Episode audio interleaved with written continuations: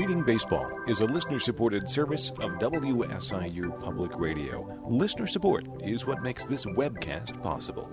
For those of us who grew up playing baseball in our youth, our memories of games past become more and more important as we grow older and older. While we have trouble remembering what we had for dinner yesterday, we can recall our game winning base hits and game saving catches of decades ago with amazing clarity. On nights that I have trouble sleeping, instead of counting sheep, I'll dream up memorable moments from my modest life as a ball player. A center fielder in my playing days, I can still see myself racing back after towering fly balls or picking line drives off my shoestrings. While I'll never have the thrill of hitting the game winning home run in a World Series like my pirate heroes Bill Mazeroski, Roberto Clemente, and Willie Stargell, I can remember lining a solid base hit up the middle or driving the ball into an outfield gap to win a Sandlot or Park District ball game or two. When I pass by a deserted ball field, I often feel the urge to jog out on the field just one more time. Though my days of running down line drives are over, I'd like to camp under one more lazy fly ball, we call them cans of corn, and feel it nestle in my glove. I don't think I can hit a ball very far these days, but I'd like to see if I can still bounce the ball through the infield or even line a ball into an outfield gap. I recently learned, however, and not for the first time, that you should be careful what you wish for.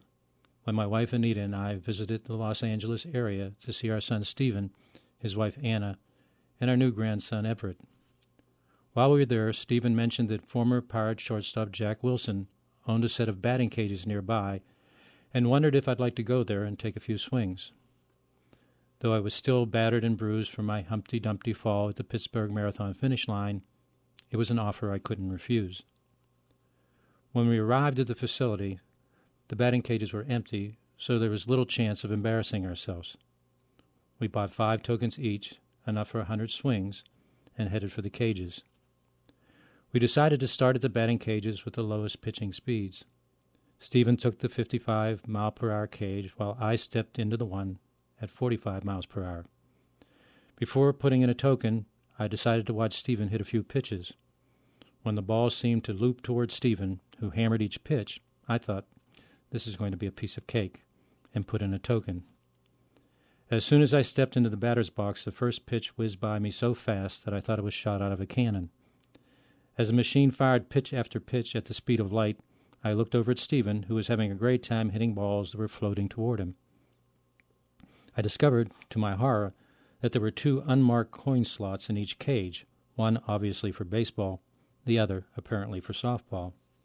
While Stephen had the good fortune of dropping his token into the slot for softball deliveries, I had the misfortune of dropping my coin into the slot that activated the Nolan Ryan of pitching machines.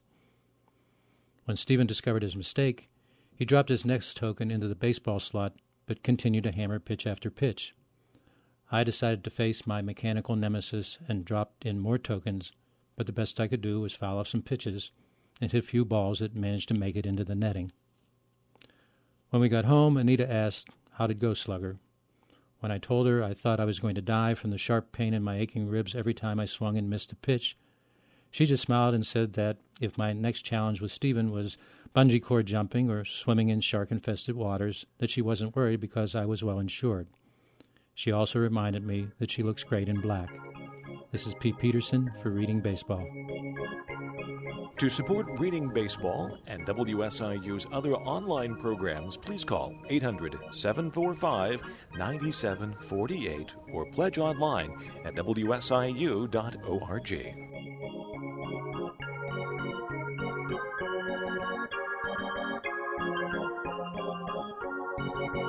Thank